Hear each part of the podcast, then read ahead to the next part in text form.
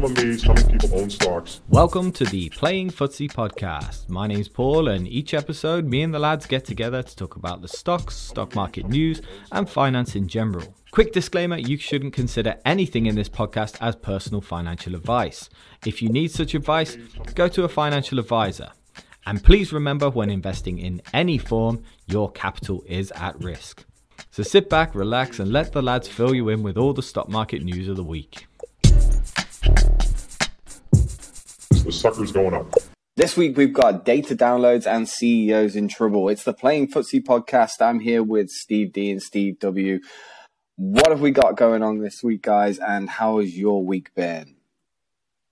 My week's been pretty good, Paul, actually. Um, I've managed to read a book for the first time in kind of ages. So my line of work involves quite a lot of reading, which means that in my downtime, I don't have that much of it for reading, and it feels like the kind of brain space that I use for uh, reading is is pretty much used by the time I get home from work. But this week I have actually managed to read a book. I've read a book about investing. Um, it's by a guy who uh, Paul, you might be 50 50 whether you've heard of this one in my head. Steve, I would say 80% you haven't, but it's a possibility, can't rule it out.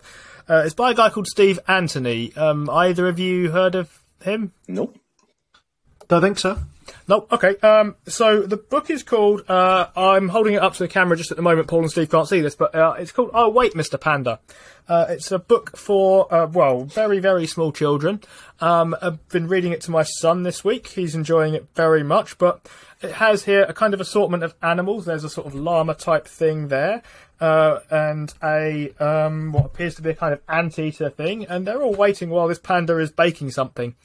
Uh, and they all refuse to wait, basically. And there's this tiny penguin that's there the whole time who just says, I'll wait, Mr. Panda, for the entirety of the book, basically. Uh, but then the panda, the penguin waits and waits and waits and waits, and he doesn't get bored, and he doesn't go away, and he keeps on waiting, and he gets this massive socking donut at the end, which is uh, about, I would say, approximately 18 times the size of his entire being. And he gets the entire donut to himself, and appears to be kind of squashed by it on the final page. But it's a good metaphor for investing and the importance of patience and not getting bored and running away and not selling. And I'm using this to teach my son about investing from the age of roughly five and a half months or so. Uh, it is the main investing book that I have read. Uh, this week, or indeed ever. Um, but aside from that, my portfolio has mainly gone down. Steve, how's your week been?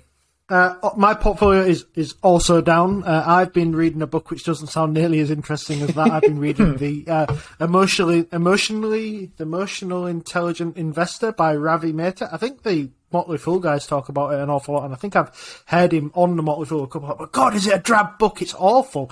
And I've got to the point now where he's trying to convince me that technical analysis is a, is a thing, and like in my head, all I can hear is like Mystic Meg trying to like sell me like a premium rate hotline, and I just I just cannot get on with it at all. But last night I had a bit of good news. It's it's Wednesday. Um, uh, as we record this. MongoDB put out some really, really mm. good earnings, so they've kind of saved my uh, my high risk crap portfolio today. Uh, it saved it insofar as it's only down 0.08%. How about you, Paul? Um, I'm currently reading I'll Wait Mr. Panda on YouTube right now. so uh, you can probably come back to me. No, I've, and I've just seen the size of that freaking donut. Uh, and it is pretty big. And um, yeah, it looks like that Penguin gets pretty crushed at the end there. Um, this week uh, in stocks, um, yeah, yeah, been getting hit pretty hard, to be honest with you. I think everybody is at the moment. And uh, if I'm honest, I'm loving it because I've still got a lot of money to go back in the market and I want these prices to be lower. So I am kind of loving it at the moment um, because it feels, I feel I start to feel a little bit more vindicated that all the stocks that I sold might actually come back back down to a reasonable price pretty soon.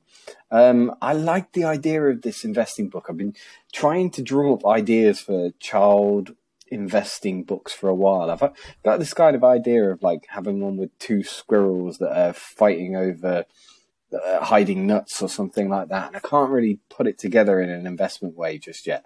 But um, yeah, that that is a really good investment book. I'm going to buy that investment book. I'll wait, Mr. Panda. It's called.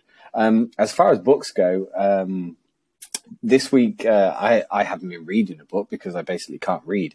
But um, I have been listening to Daniel Pink's uh, Power of Regret. again this week, which has been very interesting. It's a very interesting book about the regrets of the human psyche, basically, and, and what people say on their deathbed. Uh, You know, things that it, it's very interesting one to me because it, they're very similar to things that I've heard on people's deathbeds as well, which is you know nice. Keep it light, Briscoe. It's it's, it's a it's a fun podcast, but um, uh, it's it's a very interesting book. Um, and as far as investing goes, it it does give you the idea or the sense that you, you need to kind of act now on some of your greatest needs and your greatest goals, like investing for the long term, not interrupting compounding, and of course, um, investing in yourself as well, which is a big thing, and taking the chances on some of the things out there. Um, other than that, I've been getting on pretty well this week. The sun is shining, it's really hot and I've unfortunately got to come home for a week over Christmas to see my frickin' family.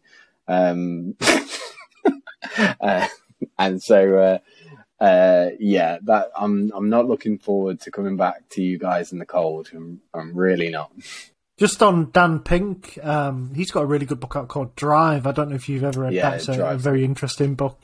Yeah, it's a really interesting book on like what kind of motivates people, and people tend to think that uh, some one thing motivates you, and by the end of the book, you probably think there's a there's a little bit more really that would that would motivate you. But yeah, re- really interesting book on, on the study of on the study of motivation. I think I think you'll like uh, Power of Regret. It gives you it's it it does touch on motivation a lot, but it also touches on the things that it puts a lot of life into to perspective, basically. Hmm. Anyway, this week, what do we want to talk about first? We're looking at the big data dump that Steve W and Steve D have been looking at. Who wants to lead on that one? I'll get us started. Steve D sent me a link to a tweet this week, which was from a guy called Sean Emory, who is at the Inside Scoop podcast. Steve D recommends that quite highly. And it had lots of interesting stats about what people have been downloading in terms of, I think mostly in terms of app downloads, not video downloads or anything like that particularly. But there's quite a few here that are on the list that um, jump out for sort of various different reasons, I guess. One that caught my eye uh, that I'll sort of start us off with, and Steve can pick up his favourite in a moment, was uh, Instagram. I think last month managing 7 million more downloads than TikTok, which is, I guess, kind of interesting for those of us who own meta platforms and are interested in the strength or otherwise of that family of apps division and working out exactly how it might be faring in terms of competition from, from TikTok, most notably or in terms of people just leaving the platforms and it getting a bit old and a bit stale and a bit um, upper generation, basically. So this.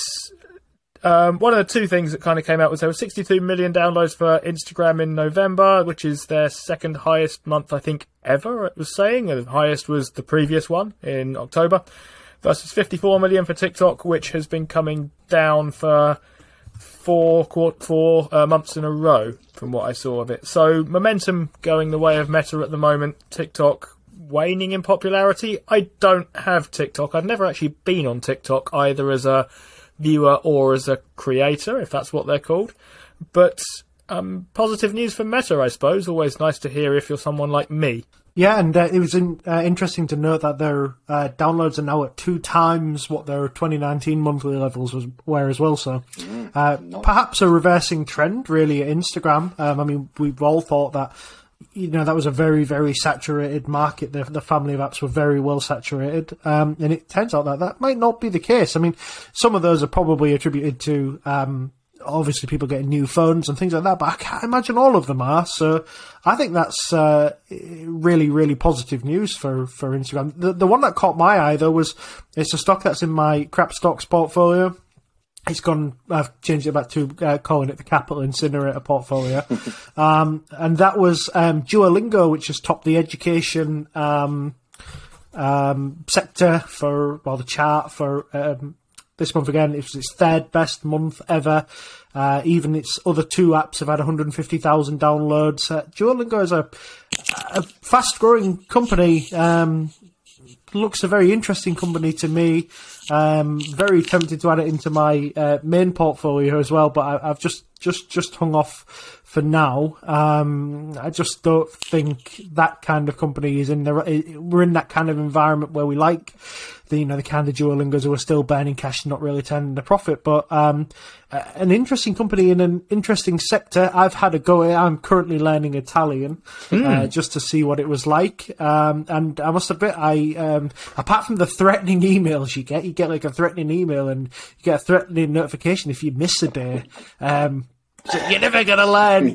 like, yeah. Well, yeah. But but I'm trying. Do you know what I mean? But you just can't can't be asked to do it every day. But uh, yeah, I am seeing the benefits, and I've learned quite a quite a bit to be honest. I think I think Duolingo is good up to a point. Now I've learned um, a good amount of Norwegian. Uh, through Duolingo, but uh, basically what I eventually got to, right, it was really good at teaching sentence structure, but when it got to uh, nouns, basically, uh, which is the most important part of uh, learning a language. Unless you're like gifted, like that guy who goes around speaking Chinese to Chinese people, you must have seen him on on the internet somewhere. Mm. Um, unless you're gifted like him, you have to be immersed in the culture that you're uh, learning the language of, because you're not going to learn nouns and simple uh, communication methods outside. And, and Duolingo is great for, like I say, teaching teaching sentence structure about new languages. I'm currently learning Greek on Duolingo actually.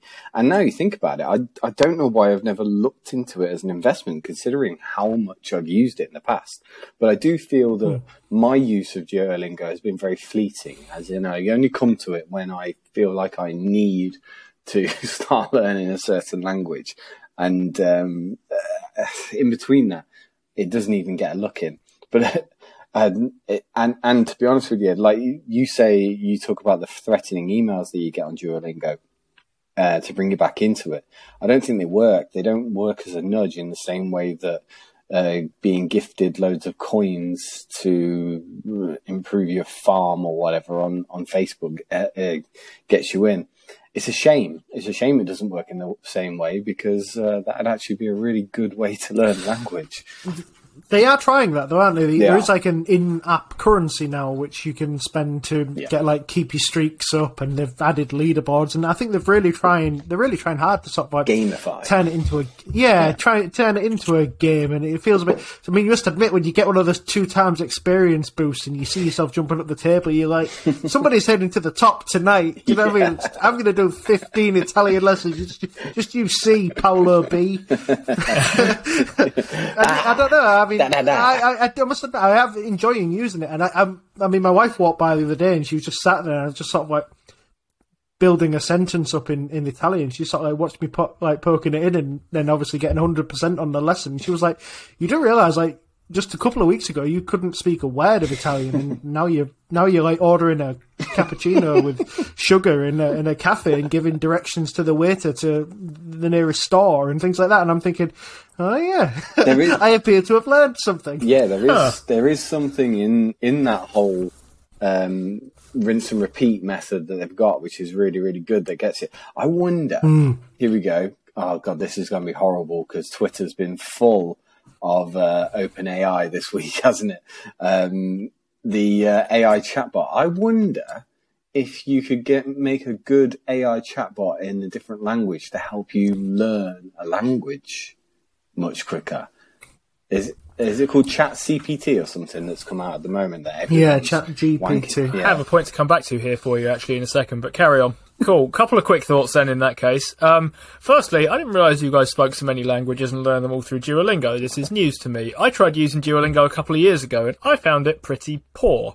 The main reason I found it fairly poor was because I was trying to sort of brush back up and maybe expand a bit on my French that I'd done back at school sort of several moons ago. Um, and one of the things I thought it had me doing was giving me some French words and then a bunch of English words underneath to try and build the sentence out of. And there were a couple of problems with this. One was that there weren't really enough words to make it much of a challenge, so it was mostly just arranging the ones that I had in front of me into a sentence shape. And the other problem was that one of them had a capital letter, so that one obviously went at the beginning.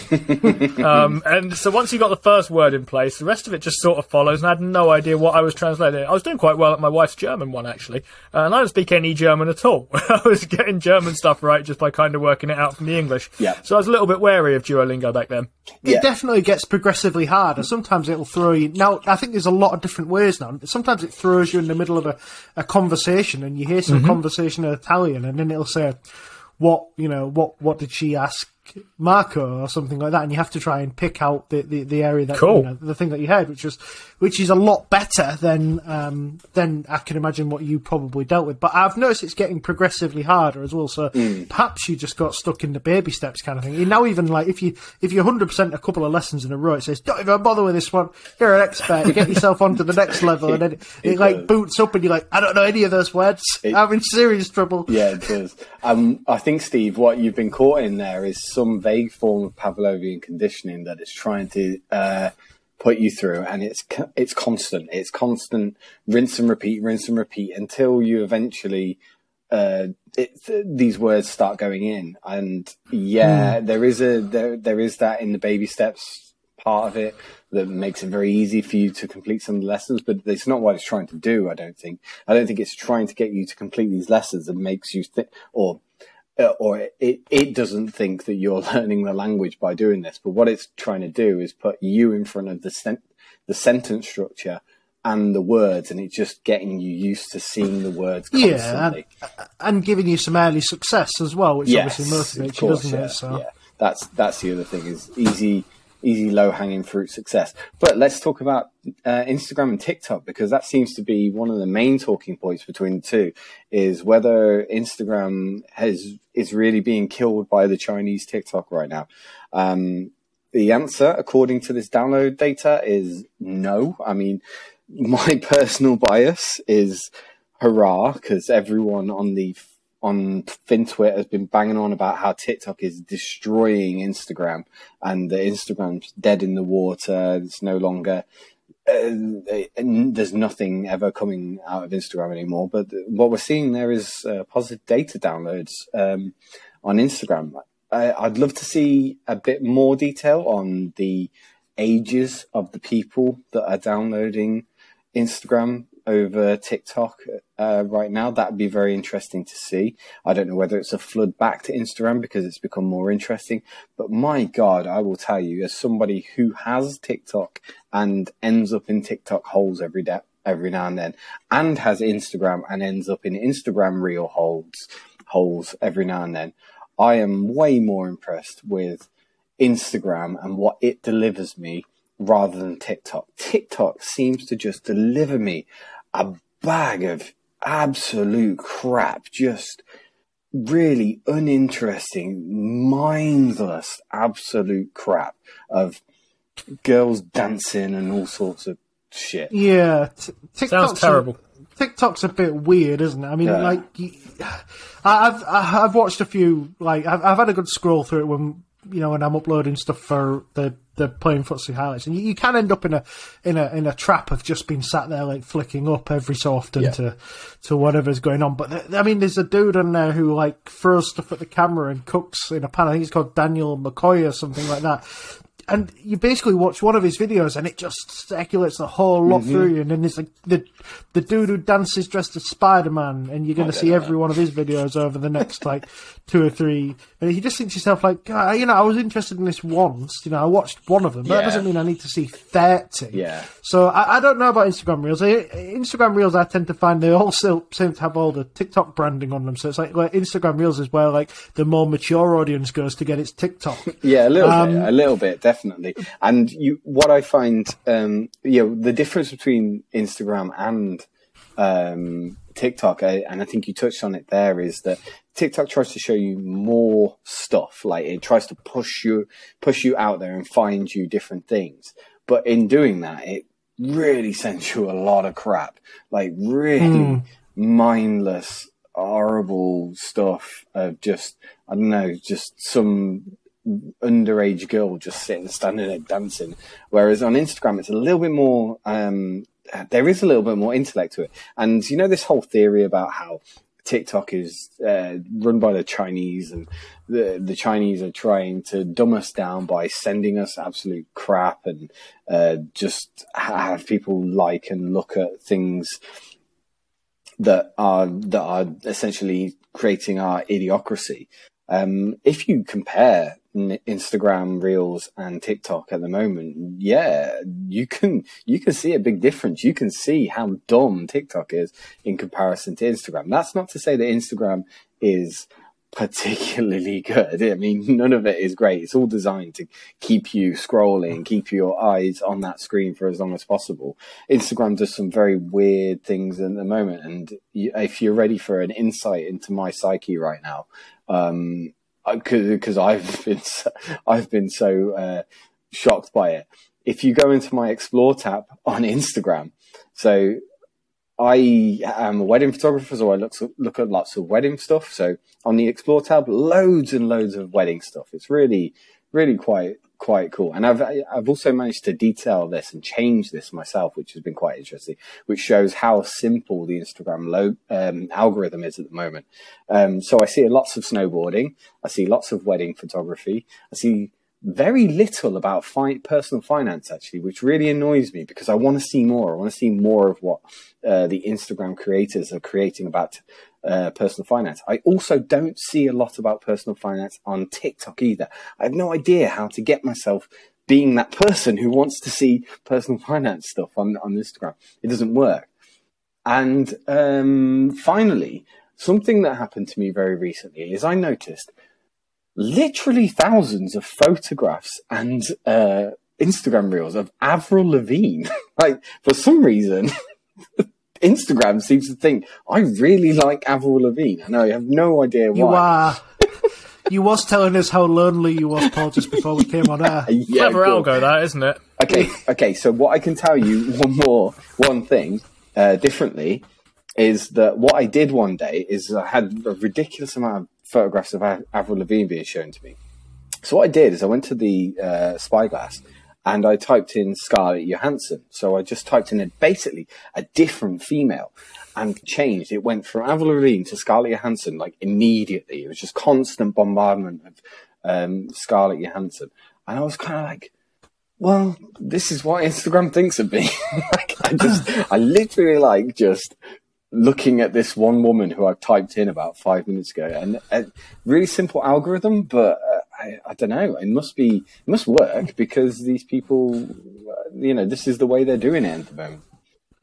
When you um, when you eventually go home, Paul, your wife's going to catch your Instagram and think you're a pervert who wants to get married. I tell you what, I tell you what, the, the, the really crazy thing is, um, is so on TikTok, I get a lot of Andrew Tate, like ridiculous amounts of Andrew Tate, because, mm. uh, you know, I obviously have, as a, as a male, I obviously have some affinity to some of the things that he says, but aversion to the, to some of the other things that he says. On Instagram, I can't get it. I basically can't if if I type in Andrew Tate, I can't. I can see base if I search for it right there and then, I can get lots of Andrew Tate um, videos and things. But if I come away from it, it does not show me it. It's so strange um, that it doesn't recommend, even though I've searched for it a lot of times, it doesn't recommend me certain types of videos, which is so weird uh, to think. It's it's just interesting to see how the algorithm works at the moment. I have friends, particularly for my wedding photography business, who keep saying to me, "You need to post on your wedding photography Instagram uh, page loads and loads. You need to be doing reels. You need to be doing stories. You need to be showing people your life all day, and that will convert into uh, clients and more and more photo- wedding photography jobs." And I was kind of like, "Yeah, I just can't really be asked." But these people are using this as a business. This is their main mm. business driver. They barely even have a website. It's it's all driven through Instagram. It's their main business mm. driver. Facebook's gone. Facebook is out of here. It's been long gone a, a, long time, and I would agree with that as well. In fact, a lot of them on Facebook say they get very poor quality clients, but on Instagram and not on TikTok, no one is getting anything on TikTok. No one is generating ben- be- business in the wedding industry world, at least that I know of, uh, from TikTok. Everything is Instagram, Instagram, Instagram at the moment, and um, that's that's been a very telling sign for me as who has deposited businesses. So conscious we've probably overran how much we want to talk about the segment, but Steve, was there anything else in that um, in the thread that sort of caught your eye? So I own. I'll just stick to Insta and Meta just for a moment. Then, so I was trying to work out what I should make of this download data because Meta Platforms releases its user data daily and monthly for both Facebook and the family of apps pretty much every quarter, along with its earnings. And all of those were up in the last quarter between 2% and 4% on each of them, so that a lot of people are downloading it. I wasn't sure quite what that tells me over and above the user data that we get anyway.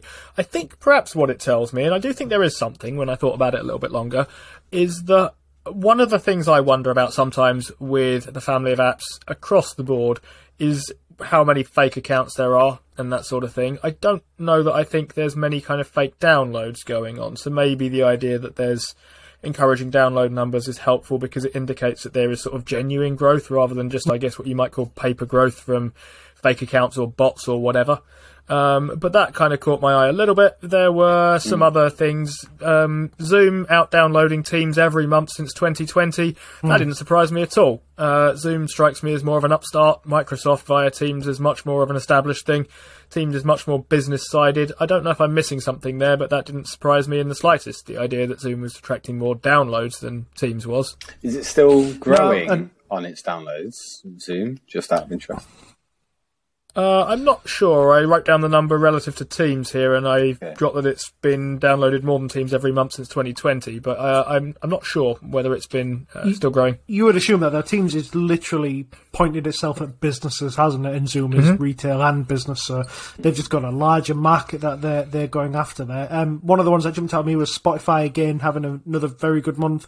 Added an extra 27 million in downloads. It was its second ever, uh, second best month ever, and the download trend since June, um, Sean says, have been up and to the right, which you know that bodes well for um, for the next earnings report because obviously Spotify has an ad supported tier at the very worst, doesn't it? So even if these are free users, that's a little bit of incremental revenue onto the uh, onto their books.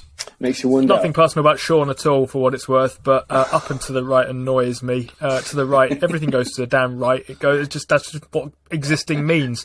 Uh, that it goes to the right. It, it goes up to the right, down to the right, or flat to the right. But yeah, uh, sorry, Paul. That, that's exi- that's existential. That is. That's uh, your your life is just going to the right constantly.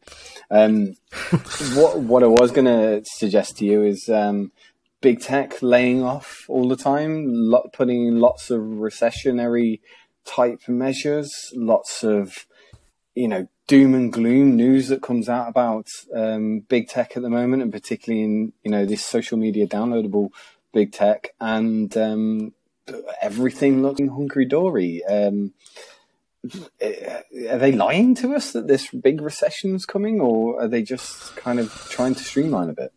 So I saw Andy Jassy talk a little bit about this at the uh, the New York Times, uh, whatever it was, chat festival thing, and he said that basically when this is what you should come to expect when times are good, and money is flowing free, and there you know there, there's no tightness on debt, on credit, and anything like that. The the thing these companies are going to do is basically try everything they can do to grow, and they're going to put money into bets that um, don't necessarily work out. And that might be products that are successful, but new lines that they want to add to this product. So, for instance, um, you know, there's been the big thing about um, Alexa.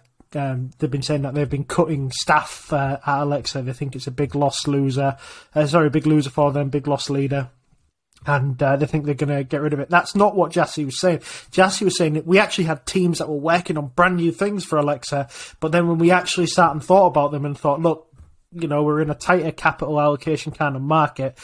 You know, it, we're being punished every time we make a loss. Is this particular add-on to Alexa the thing that we want to do right now? And if the answer to that was no, then they cut the team. So that's where their cuts are coming from, and I think that's tends to be where the cuts, or at least the freezes are coming from across the board. Is that the other bets, the big, the things that we're tagging on, or, or the other bets that we're tagging on to other bets, are the things that these big tech companies are um, sort of like drawing back on, I guess. Um, things like Google, you see through the last recession, through the 2008, they increased their headcount exponentially. Um, they have now have an activist investor that doesn't want them to increase their headcount exponentially, but Google seems to be doing it. They've said that they're going to have a freeze, but the freeze has come a little bit late. Their headcount is up absolutely massive at the moment. So, uh, you know, that freeze might just be coming just because they've hired so many previous to the freeze they like taking talent off the market, don't they, as well?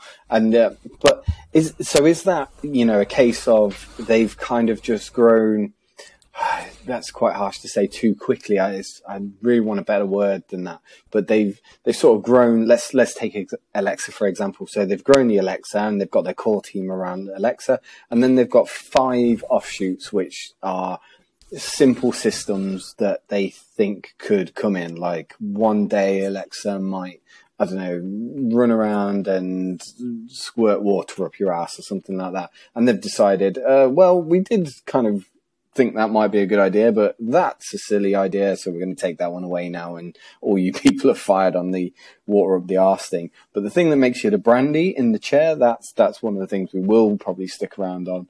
Um, is it is it that as in they've just kind of grown too far, or is it now that they're coming uh, now that things don't look as good, they are throwing less sticky shit at the wall? Is is it if you well, get what I mean? That it's responsible growth versus irresponsible growth, isn't yeah. it? That's the thing. They're trying to give you the impression that, hey, look, we're not going to try absolutely everything now. We understand that you, you think that's a bad thing to do. So mm. we're going to go and try just the things that, just the best ideas. We're going to focus on just our best ideas rather than, you know, having our second and third rate ideas. And, you know, we've got this, this money and money's free at the moment. So we may as well try them all. And there's this huge pool of talent for us to get the engineers in and actually get this thing to happen. Uh, rather than doing all of that, they're just going to focus on you know their best ideas, which I don't think is a bad thing at all. No, and it's a it's certainly a good positive spin.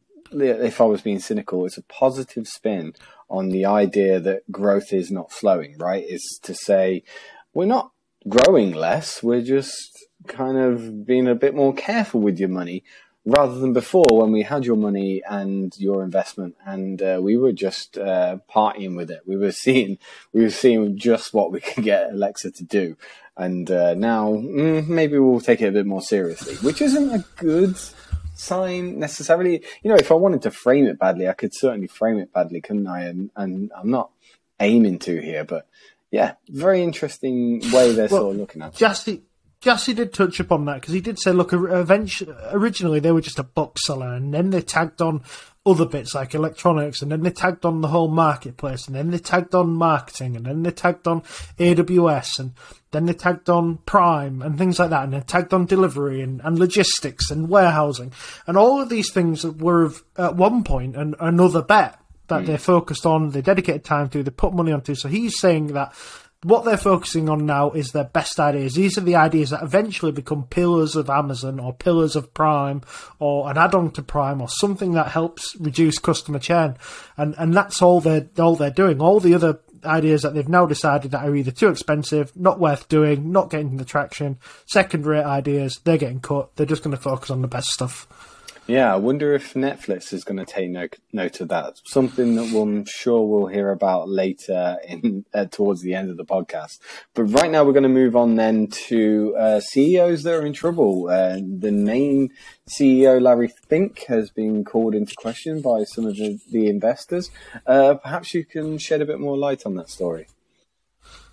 Uh, yeah, happy to do so. So. Um, Larry Fink has been uh, basically he's uh, been criticised uh, by an activist investor. The activist investor is Bluebell Capital Partners. Um, they've taken a, a, a, reasonably small stake in in BlackRock to be to be fair, and they have uh, basically asked Larry Fink to uh, resign or to, to be fired. Uh, they think his uh, essentially his approach uh, is inconsistent with um, his focus on ESG and things like that. Essentially, they they think they think Larry Fink is not woke enough, which uh, is is kind of strange because I mean you have the Republican Party on one side saying Larry Fink is the most woke man on the planet, and you have like the Democratic side who say Larry Fink is not doing enough for ESG, and Bluebell are obviously firmly sitting on this. Uh, on this left wing side. But Steve, do you have any information on Bluebell? Are they something you've looked at before? Uh, I know a little bit about them. They're, uh, I think, an ESG enthusiast bunch. So BlackRock talk a good ESG game, I guess, is the accusation here, and don't really act a good ESG game. It's a big thing of their kind of ETFs that they uh, push their ESG credentials. They're kind of big ESG pioneers. We've historically expressed not to do with BlackRock specifically, but skepticism about some of the ESG movement uh, or initiative, I guess, in general. And there's an idea, I think, from Bluebell that this is basically just a big load of nice marketing words for what it's worth. And as you point out, Steve, saying one thing and doing another is likely to annoy everybody on both sides of things, right? Because one people, bunch of people are annoyed at what you say, and the other bunch of people are annoyed at what you do. Um, Bluebell, I have written down, have a decent history of ousting CEOs for what it's worth. Um, I have them written down as being involved in ousting a Danone CEO. I may have got that wrong, but I think they are kind of fairly enthusiastic and successful uh, activists a little bit when it comes to kind of moving people along here. Yeah, they've also tried Glaxo, Glencore, and Vivendi mm. as well. Um, so they are they are very heavy on the uh, on, on, the issue. So I, have watched a couple of talks with Larry Fink that have happened since this um, since this has taken part, and and Fink is basically the brunt of. Uh, the, the, the, the case the problem is, is that basically BlackRock is this huge asset manager. It it has uh, almost a ten percent sway in almost every company you can think of, simply because its assets under management are so so heavy. Fink has to try and vote in uh, in the best interests of his shareholders, and I think unfortunately. Uh, well, unfortunately, depending on your view on the climate, I guess, uh, is still a fan of hydrocarbons. Uh, he thinks that we will be using them for another 70 years. He's more interested in, rather than us just cutting off oil and gas straight away, he's more focused on us developing the science to carbon capture uh, and things like that because he just doesn't think we'll be off um, hydrocarbons uh, anywhere near the rate that people seem to think we are. So that draws the ire of a, a lot of people. Um, they've called. There's been a number of, of um, the House representative parties who want Fink to come and explain why he has, you know, why he has so much power and why he feels like he should use it. So one of Fink's ideas is that he would start to divest the voting power down to mutual funds to beneficial owners, and eventually he sees crypto and blockchain as a way that he will be able to fully tokenize the securities and actually send them all the way down to you know the retail investor to be able to vote to kind of wash his hands of the situation. Because I, I don't think anybody thinks Fink is necessarily a bad CEO. I think a lot of people think that Fink is just not carrying out the wishes, uh, the wishes of uh, of the ownership um, correctly. Which you know, when you've got two sides of a political divide that's so far away from each other and can agree on nothing, Fink seems to be in like a lose lose situation. What do they want? What do they What do they want him to do? Obviously, he's got his personal opinions, right? Hydrocarbons, whatever. Quit.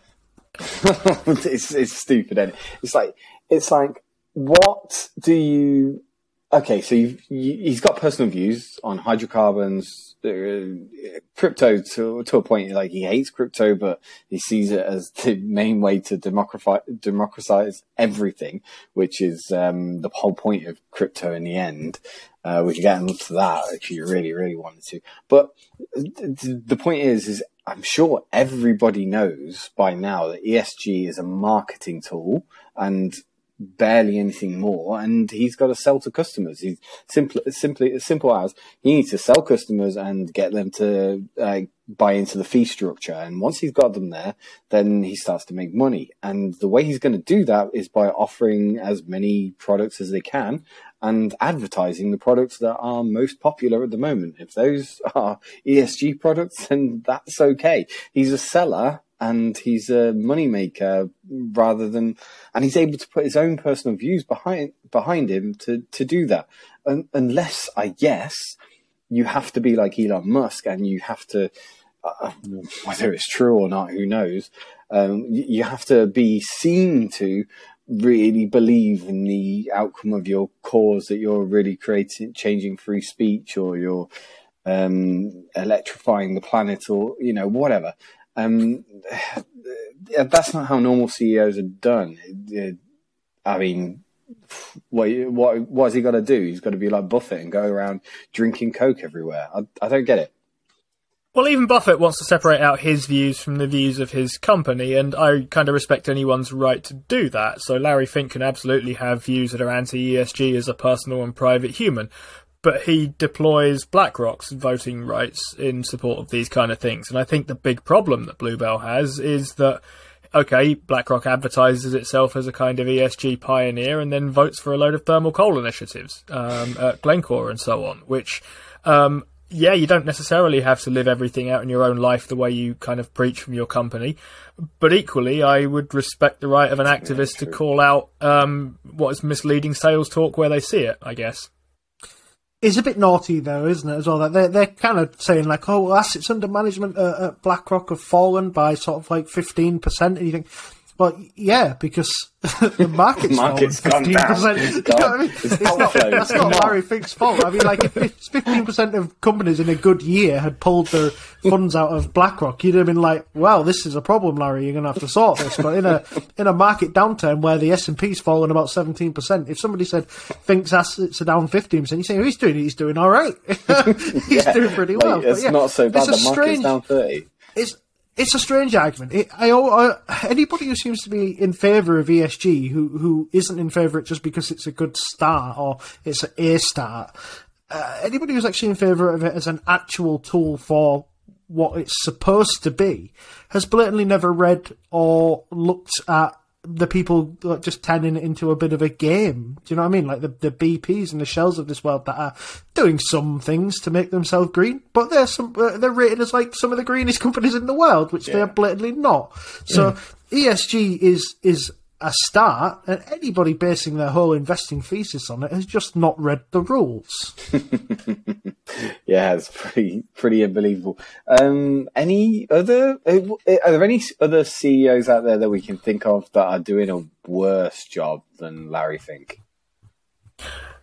Steve sent me to go and look at uh, or think of CEOs that I thought might be under pressure in their jobs. I'm I'm always a little bit uneasy on this kind of thing, right? In that I, I dislike the idea of calling for anyone's job here. It, I wouldn't like someone to start calling for mine, particularly, so I'm wary about doing it for them.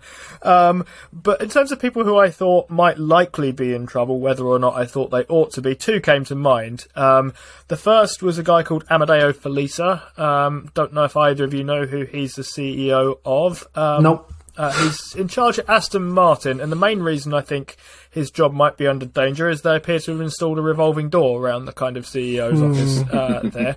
So, not that he's done anything at all, or I've paid any attention to what he's done in the last sort of five minutes while he's been in charge of the company. But if I was going to just randomly bet based on the kind of previous statistical evidence of who might be leaving sometime soon, Aston Martin seems like a sensible place to look. But I actually chose Chris Hill uh, as my CEO that I thought might be in some form of danger. Not the one on our show. Uh, that one's great, and I'm not sure he's a CEO of anything.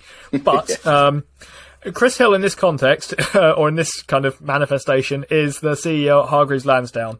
Uh, and he's been there since 2017. Um, their share price was about £16, then it's now down to £8.36, so that share price has gone down by around 48%.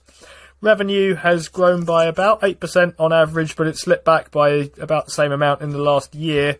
Operating income since 2017 is up by just under 1%. EPS was 45p a share in 2017. Steve, any idea what it is now? Not that. No, it's not that. You're close though. Go on. It's 46p a share uh, now. Um, and more generally, things appear to be going in the wrong direction for Hargreaves, and I think this is quite a difficult ship to turn around here. So when you think about their competition, it's mainly free brokerages, and it's quite hard for them to, I think, switch and pivot their business because their main kind of revenue comes from effectively just pinging customers for a little bit of their uh, account each time, and they generally don't mind. They tend to stick around for quite a long time, and you charge them gradually as you go along. And historically, that's worked quite well, but it isn't at the moment. And the natural fl- way for it to try and transition its business would be to something like a Charles Schwab model, where you make money on the cash held in people's accounts like a bank would. But that needs quite a lot of cash to do, and it's not an easy switch. And I think it's based on what Damien was telling us actually a few weeks ago uh, on the show about Hargreaves Lansdown and what he knows about that company it looks like quite a hard thing to sort of move from here. So that's uh, a CEO who I would be, I suppose, a bit fearful for based on track record of share price, the underlying business, and it looks like they're in a little bit of a state at the moment. It feels a bit Bob Swan at Intel to me. It looks like, I mean, you could use the same argument at the moment. The revenue's down because of the the outflows of investors at the moment, but um, it's it is a little bit more than that, isn't it? It's very much more than that. The Hargreaves Lansdown business model appears to be based on the idea that because older, richer people have had money in there for so long, they're going to keep it in there, and ultimately, they're going the, the, the way it's barely even called sticky. Well, it's not stickiness because I don't think it has. Is it isn't a particularly sticky product. It's quite easy to switch to another investment account these days, but it's it's it's the lack of education, dare I say, or or just keeping their cust- customers in this one box where it doesn't. They, they just don't seem to know any different elsewhere. But once they do, and once they gradually wake up to the lower commission uh, options like Vanguard and, and Charles Schwab, like you say, um, there's going to be more opening up. And you would have thought a good CEO who's on top of it would create more than just a crap app to try and keep people there.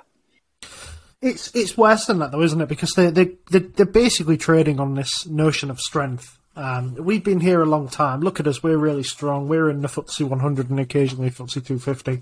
Um, we, you know, we're we're doing we're doing really well. We have the biggest assets under management. By the by the way, look at this rich uh, conservative donor um, chairman we have. But the problem is, is that when you're as front uh, as forefront as that, the minute you start losing money, everybody's going to know about it, and that that uh, that that strength that you market yourself on disappears rather rapidly. Now, I think Hargreaves should be straight onto Freetrade and buying Freetrade because I think that gives them at least the very basic technology that they can build a new platform on. Because from my understanding, um, Hargreaves Lansdown's technology is a mishmash of systems that's all sort of like sellotaped together, and that's why their charges are so high. Is because they can't physically reduce them because the technology is so old and rubbish, and the connections are so bad that you know it, it literally costs them a certain amount to, to, to deal. So that's what I would be doing. I would be buying Freetrade, sending it private, maybe sticking a, a, lower fee on it, and but but using it as a technological basis to rebuild the Hargreaves platform on. At the moment, they seem to be doing nothing, and that Steve does make that seat get a little bit hotter for me too. It's the um, it's the talent they've got to attract to bring all that together. So you get him with Freetrade.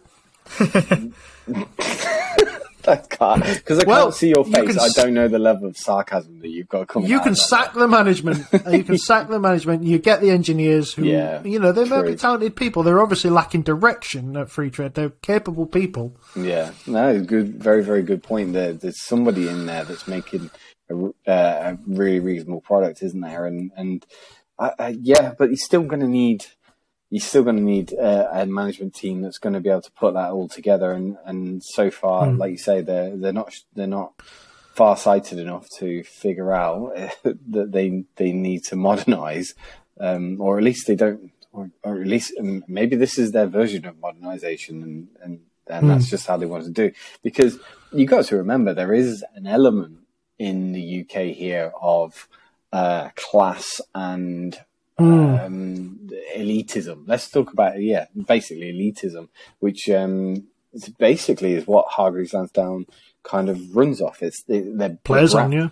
The brand is is that safety elitism, blah blah blah. Better than thou.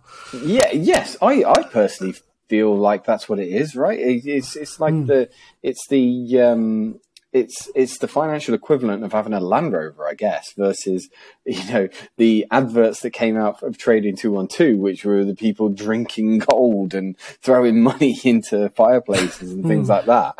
Um, and and and that was the that was the marketing that's being played here. And maybe, just maybe, um, Hargreaves Lansdown is that's that's what playing, and that and that's kind of winning at the moment. I certainly know a couple of people who still have their money in Hargreaves Lansdown simply because their dads told them to keep it in there, which is quite mm. interesting to, to think about. Um, I, anyone got anything more to say on that one? I think we did that one pretty good. I've got I've got a different CEO that I think is potentially in the hot seat, uh, and the results came out uh, just a couple of weeks ago. Uh, mine is Graham Stapleton. He is the CEO of Halfords, and he's been there for about uh, just under five years, something like that. So, quick question for you two, um, Steve. I'll let you go first. What are the sort of top couple of qualities that you want from your CEOs? I think I want two things, Steve, and I'm probably not sure my list expen- extends much past two, to be honest. Number one, I want some sort of vision for where the company's going to go, and number two, I want the ability to communicate that vision to me in terms that I can understand, and that way I can figure out whether or not we're on the same page. And if we are, then we can, uh, you know, I can go forward as an investor with the company, and if I'm not, well, then we can part ways, and I'll look somewhere else. Paul? Uh, they they are very very good points, and they're the two I would have gone to first. So to be different, I'm going to say uh, good capital allocation. Pays a dividend. Yes, there it is. I'm going to say good capital allocation and to be well thought of by their employees. Yeah, I, I see. Look, I'd agree with them. I'd, I'd trust the that that he's obviously a leader. Maybe he's a visionary. He's a long term thinker. He's got a sound grasp of the financials. I think they're all kind of things that I would, you know, uh, that I that I'd want in my CEO. So let's let's just quickly check if you think Graham Stapleton has got them. So, Halfords, for those who don't know, I guess we will have people who watch this who aren't in the UK. It's a motoring and cycling company, and it has uh, retail centres and auto centres dotted all over the UK. It's where Casper, who helps us out with our editing on our highlights channel, goes to check out his new in-car sound system and to buy LED strip lighting for his footwell. Um, the revenue is up about 10.2% this year uh, on a like-for-like basis, which is about 13% over the last three years uh, in, in, my maths. Net income came in at 11.5 million. That's actually down 56% year on year. Uh, costs rose 46.8% and finance expenses rose by 7%. So over the last 10 years, Halfords has been sort of rapidly disposing of its real estate and leasing it back on long term leases. So you'd expect it to have a pretty decent balance sheet. So on the last earnings call, the CEO told us that the tyre market is in a depression. Uh, you'd think that would be good for tyre shops, right? Um, but seriously, it's cost pressures, inflation, he said. Come on. I mean, these tyre shops are writing themselves, right? um, and peer pressures, essentially. Um, he reckons the Halfords digital experience was one of the main cost drivers. Uh, but don't worry, he said. They're going to put LED lighting into the stores, and that will save them around ten million pounds a year. That's what he says. Ooh, uh, you know what? It's getting quite bad when you give me some of the cost saving. Uh, some of the cost saving things that the CEO is coming out is changing the light bulbs. yeah, yes. They, well, here getting... we go. So he did finish it by increasing the dividend, Paul, so you will like him. Uh, and he also reduced the guidance. Uh, so look, I hear you. Look, revenue's up, but I can tell you all of this is from acquisitions because Halfords have been buying every little family auto centre up and down the country in an attempt to force through growth. So there can't be any long-term goals here. So Halfords auto centres cover basic petrol and diesel car necessities. So we're talking about oil changes or an oil top up or a spark plug or maybe a air filter. None of these things are in an electric car. So what I think Halfords are doing here is essentially doubling down on a declining market. So they're literally trading like short term market share for long term market structural decline. So I pulled this thing out of the air and I, I just had to laugh. Point number four. This is in their headline points. So they're giving you the eight key parts of um, of Halfords. Number four, strong balance sheet and cash generative. The group has always maintained balance sheet and benefits from a cash generative business model with good free cash flow, enabling investment in our plans. Free cash flow minus 14.9 million. so, looking through Halford's balance sheet, they've got about 23 million in, ca- in net cash, sorry, if you ignore leases about 180 million left in the revolving credit facility should they need it. They're going to need it. Let's not lie to each other. But this plan just seems to me like Graham said, let's go bust over a long period of time. Because if that isn't the plan, then, well, what is the plan?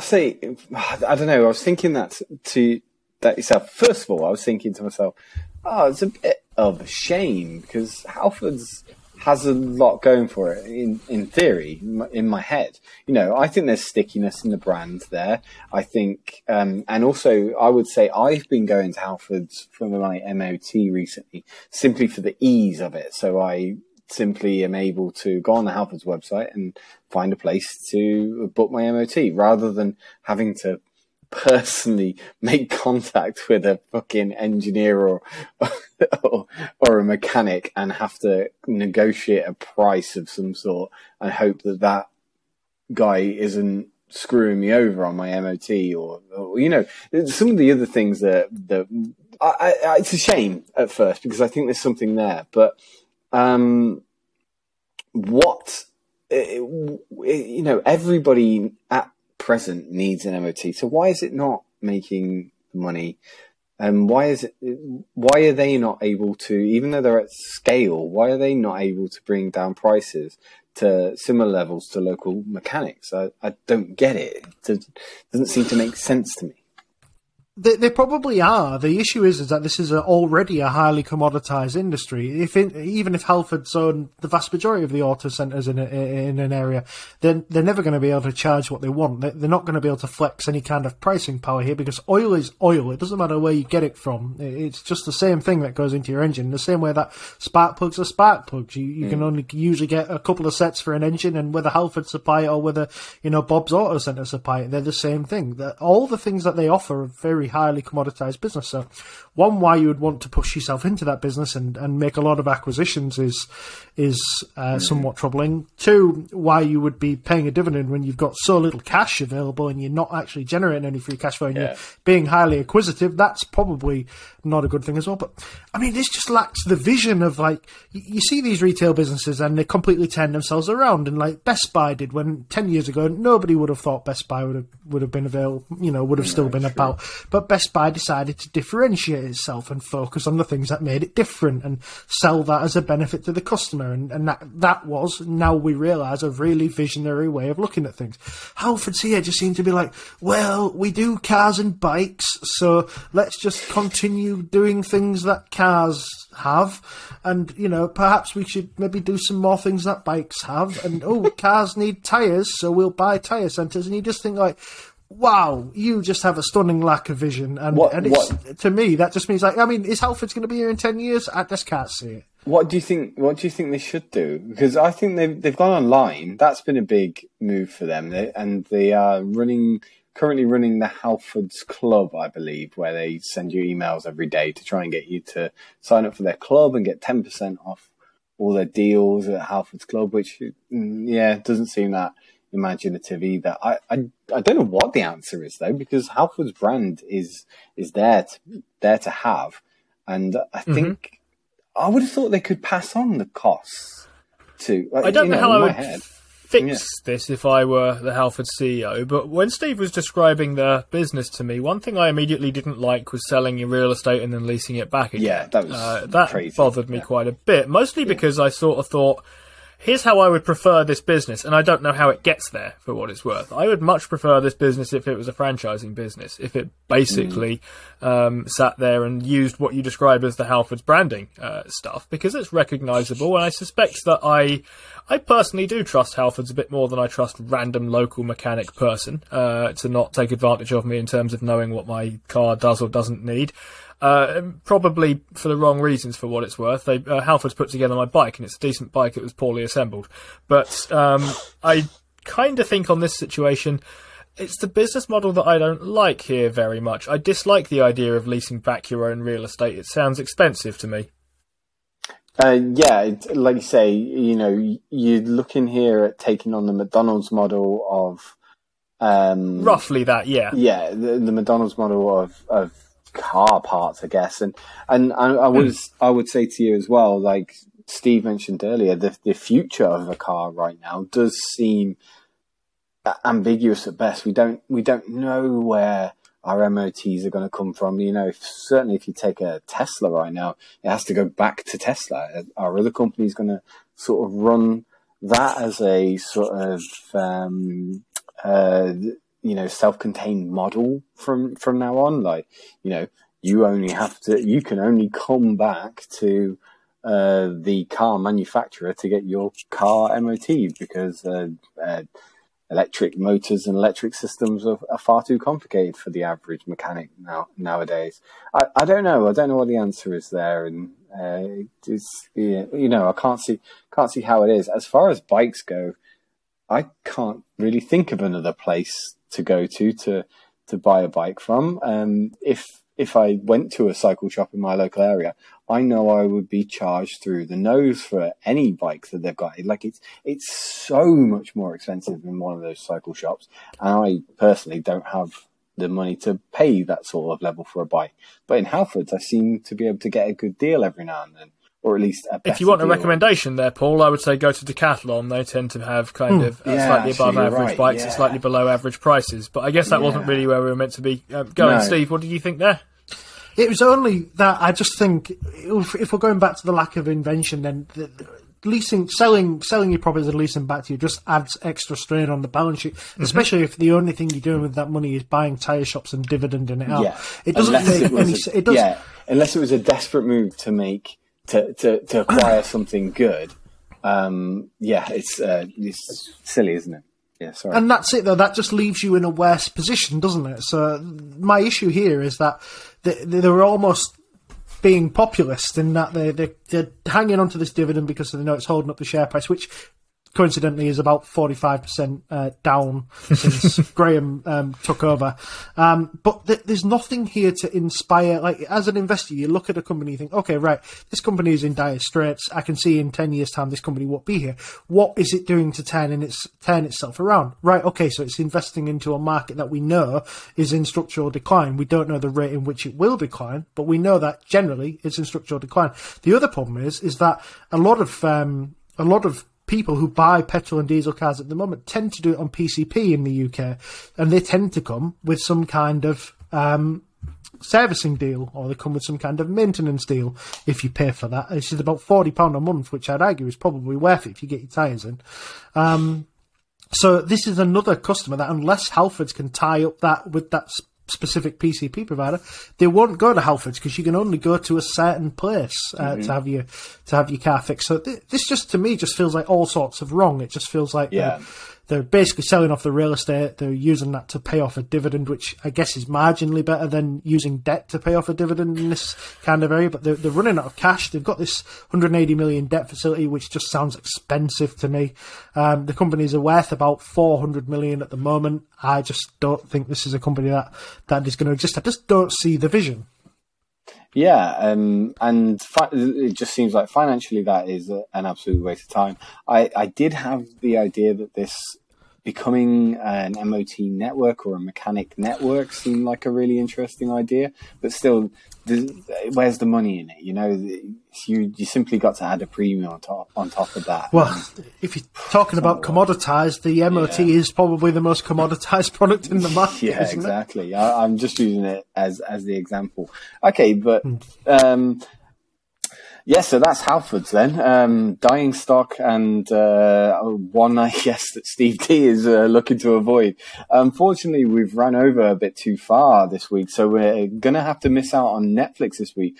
But we're I'm well informed that that is a really good piece that we're going to save for next week. Uh, thanks, guys, for listening this week, um, and we'll see you next week.